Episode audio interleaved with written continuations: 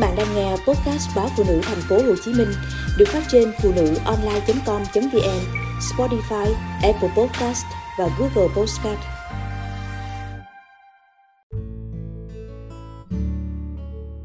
Chào mừng quý bạn đọc đã trở lại với chuyên đề để con khỏe mạnh an toàn của báo phụ nữ thành phố Hồ Chí Minh. Chủ đề hôm nay của chúng ta là khi con nói dối. Và Diễm Chi xin giới thiệu với quý vị một vị khách mời, à, một gương mặt khá quen thuộc với độc giả của báo phụ nữ thành phố Hồ Chí Minh là bác sĩ Nguyễn Lan Hải, cũng là bác sĩ Hoa Tiêu trong chuyên mục chỉ đường cho hưu của báo phụ nữ. Xin chào Diễm Chi, à, xin chào quý vị độc giả của Để con khỏe mạnh an toàn.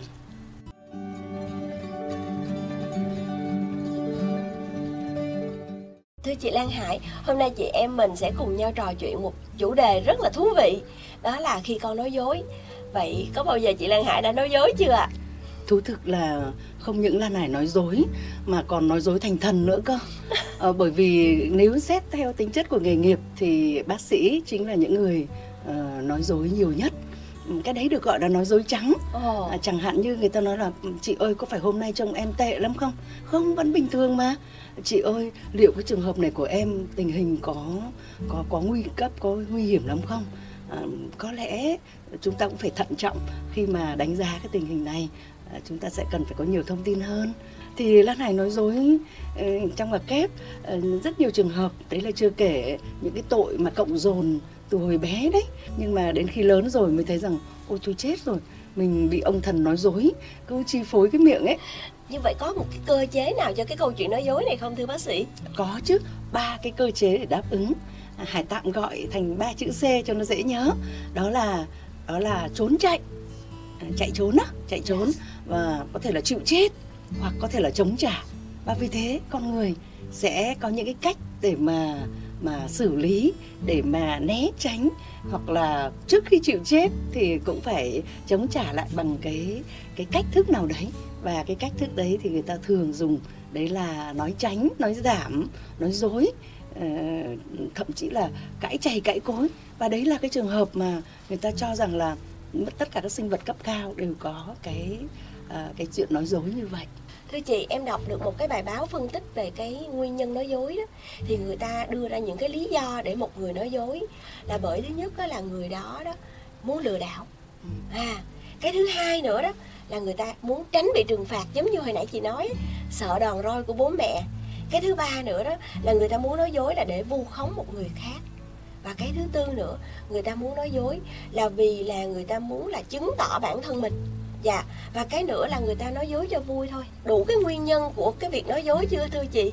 À, đúng. Những nguyên nhân và tình huống mà diễm chi vừa nói á, thì được nên được bổ sung thêm là cái nói dối bệnh lý và cái nói dối cưỡng chế. Cái điều nó mang tính chất hơi chuyên môn sâu một tí. À, thêm vào đó thì còn có một cái tình trạng nói dối nữa mà chúng ta sẽ thấy rất ngạc nhiên đó là tất cả những đứa trẻ tất cả những người có tâm hồn trẻ thơ chúng ta đều có thể phạm phải một cách rất đáng yêu đó là nó diễn tả cái đời sống tưởng tượng cái nói dối đấy thì nó vô hại và yeah. Dạ. và và và nó làm phong phú thêm cho cái đời sống uh, bên trong người ta gọi là nội tâm á vậy là nói dối cũng làm cho thế giới nó phong phú lên rất dạ. rất rõ là như vậy dạ. bởi thế thì thế giới mới có ngày mùng 1 tháng 4 dạ. ngày 8 tháng 4 để mà nói rằng đấy là ngày nói dối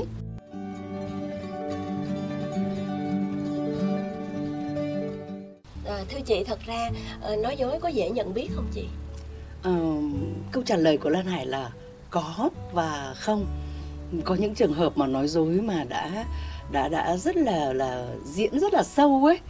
Ừ. chúng ta có nghệ thuật à, có sân khấu có cải lương có trèo tuồng cổ.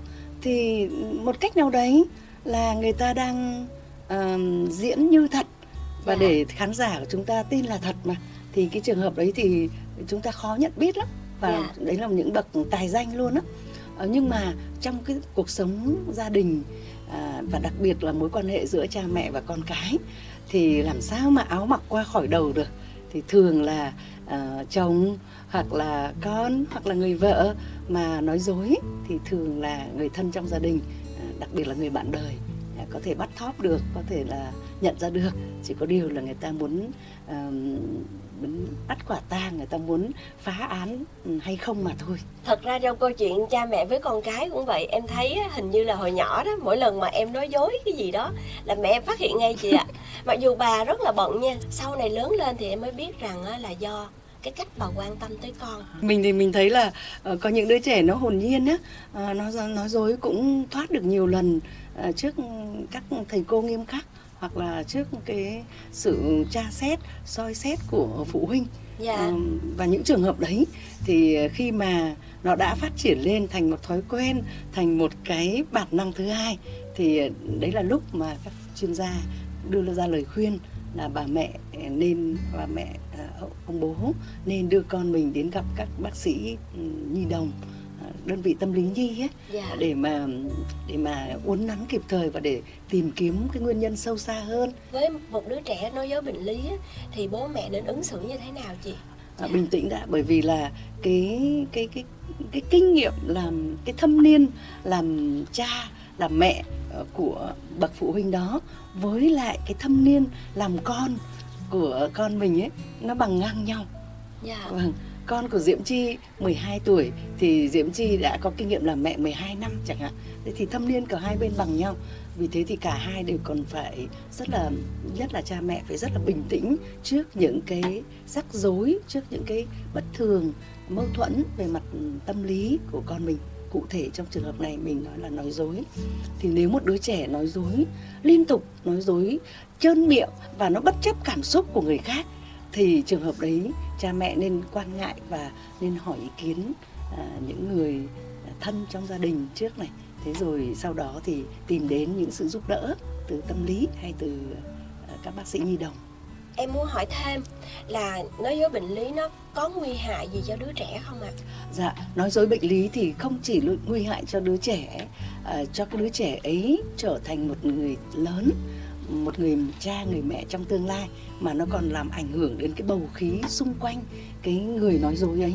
Yeah. Nó tạo nên một cái bầu khí làm việc uh, khá là nhiều ngờ vực, nghi hoặc, uh, dè dặt, thậm chí cảnh giác ở trong tương lai à... như vậy thì khó hợp tác khó làm việc nhóm khó đi cộng tác với bất kỳ một cơ quan đơn vị nào đúng không chị chính xác dạ. và vì thế thì cái người mà hay nói dối đấy là một người bạn không đáng tin cậy là một người uh, hợp tác mà rất là nhiều rủi ro và nguy hiểm. phải là một dạng bệnh tâm thần không chị?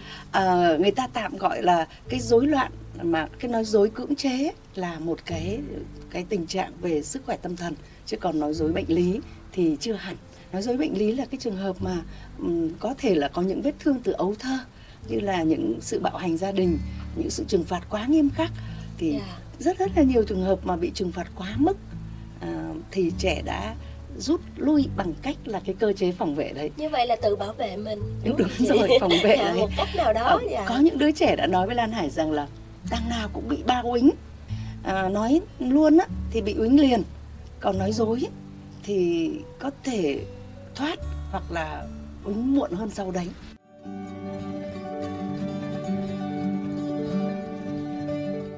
bây giờ để giúp con thoát cái khỏi cái nói dối thì ngoài cái chuyện đưa tới chuyên gia tâm lý à, cha mẹ có thể làm từng bước như thế nào thưa bác sĩ? Vâng à, cái quan trọng là cha mẹ sẽ không trừng phạt ngay lúc đó tùy theo cái mức độ phạm lỗi của con. Ví dụ dạ. có những cha mẹ rất là linh hoạt mềm dẻo đến cái mức mà lúc vui á thì cho qua trẻ con mà biết gì. Nhưng mà lúc mà đang ức chế đang khó chịu trong người ấy, thì sẽ trừng phạt rất nặng. Thứ hai là từ tốn và khéo léo để tìm hiểu và và trò chuyện với con để biết nguyên nhân tại sao con nói dối. Yeah. bởi vì đôi khi ừ, em bé sẽ bật khóc uh, khóc rất nhiều và sự thật nó sẽ tuôn ra cùng với nước mắt. À, và đôi khi chúng ta ngạc nhiên là à, thì ra cái đứa bé nói dối ấy không phải vì xấu xa mà vì nó nó tránh làm tổn thương người khác. Ờ, không muốn làm cho cha mẹ buồn thêm nữa hay là nó không dám nói ra bởi vì sợ âm ĩ lên những mối quan hệ với người lớn. Chẳng hạn cha mẹ có thể đến trường uh, làm cái điều gì đó với thầy cô của chúng vân vân. Trẻ con mà nó như những thiên thần ấy và nó cũng rất là cả tin. Nên cho là khi mà ờ, cha mẹ đã hạ xuống và đã xuống nước ấy, thì thường là chúng ta lấy được cái uh, cái thông tin chúng ta có thể lấy được rất là nhiều những cái uh, cái câu chuyện uh, đằng sau cái sự việc nói dối đó cái thứ ba nữa là phải có được một cái cam kết à, rất là ừ, công bằng và cũng rất là là nghiêm túc. Cha mẹ và cha mẹ với con cái nữa. À, chẳng hạn như có những cha mẹ nói là con cứ nói ra đi cha mẹ không mắng đâu. Dạ. Ừ, cam đoan với con là không uýnh mà. Nhưng mà Dạ. vừa mở miệng ra một cái là quên mất cái thực mình đang ở cái thực tại đó mà cái trường hợp đó nhiều lắm à. Vâng tại vì người lớn ờ, nhiều khi người lớn tự cho mình cái quyền như vậy. Và và chúng ta không kiểm soát được cảm xúc. Thế cho là cái sự cam kết này rất là quan trọng. Là chúng ta phải trở thành một người bạn thật sự là đáng tin à, khi chúng ta đã nói là chúng ta làm. Dạ. Thế cho là cha mẹ à, nhắm là cái chuyện này tày trời lắm. Ờ, vì đã điều tra trước đó rồi mà thì đừng có hứa là không phạt hay là không la mắng mà mà rất là từ tốn và nói rằng là ờ, để cha mẹ xem. Ờ, con cứ, cứ, cứ, cứ trình bày con cứ nói đi. Để, để rồi là tùy vào cái mức độ chúng ta sẽ thảo luận tiếp. Đó thì ờ, em bé vừa cảm giác là mình là một người trưởng thành ờ, được trưởng thành được lắng nghe ờ, và đồng thời cũng yên tâm vì cái cái cam kết đó của cha mẹ. Dạ. Chứ còn nếu mà nói một đằng làm một nẻo thì ờ, chỉ em bé chỉ ờ, cả tin và mắc bẫy một vài lần thôi sau đó thì cái trình độ nói dối của nó còn tăng cao hơn nữa. Khi mà lắng nghe được cái câu chuyện của con ấy thì chúng tôi cũng rất tán thành những kiểu cha mẹ là dám sống thực với cái cảm xúc và tâm trạng của mình. À, không cần phải lên gân không phải gồng lên không phải thế này thế kia mà cũng có thể nói thẳng ra thậm chí kể cả rơi nước mắt hoặc là sụt sùi hoặc tái xanh mặt hay gì đó mà nói rằng là là cái điều này làm cho cha mẹ cảm thấy sốc quá hay là mẹ cảm thấy rất đau lòng hay bố rất giận Vâng, chúng ta hãy um, dừng câu chuyện ở đây để bố uh, để mẹ có thể uh, bình tĩnh lại và hẹn con uh, lúc khác chúng mình lại nói tiếp câu chuyện mình này nói thẳng với con về cảm xúc của mình rất luôn. hay dạ. bởi vì đứa bé lần tiếp theo suýt vi phạm nó còn biết suy nghĩ thì nó sẽ thấy rằng là ừ, chuyện này không không đơn giản đâu Vâng, lần này có thể bố mẹ sẽ sẽ sẽ lên máu bố mẹ sẽ đột quỵ đấy bố mẹ sẽ đứng hình đấy. Và đấy cũng là một cách mà để mà à, em bé đo lường được cái hậu quả khi mà định tái phạm.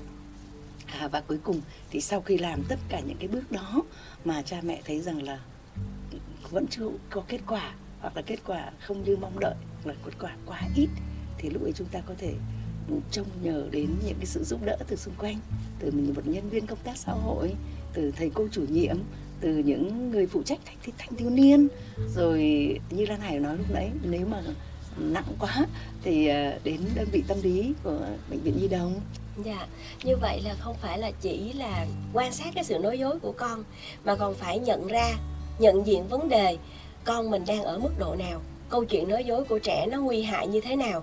Đối với chính trẻ và môi trường xung quanh nữa. bất cứ một cái tình huống nói dối nào ờ, với một bậc cha mẹ mà ờ, rất là là dễ thương và có chuẩn bị sẵn tình cảm, tâm trạng ờ, kiến thức thì họ đều có thể trở thành một tình huống giáo dục. Và qua đó thì thì đưa vào đấy rất là nhiều những kinh nghiệm, cũng như những kỳ vọng hoặc là những cái kế hoạch của mình dành cho con cái. Theo em nghĩ đòn roi sẽ không giải quyết được vấn đề nói dối ạ. Dạ vâng, à, Diễm Chi và và các bậc phụ huynh ạ, những trường hợp mà khi mà con nói dối và và cha mẹ đã sử dụng cái trừng phạt hay cái kỷ luật một cách tiêu cực, à, nói vui là bạo lực cách mạng á, thì nó không giải quyết được vấn đề mà chỉ làm cho cái trình nói dối của trẻ con nó tăng cao hơn thôi. Bởi vì là rõ ràng là nó có một cái trải nghiệm là là thực thì ra uýnh như thế cũng cũng vẫn nằm trong cái sức chịu đựng của nó.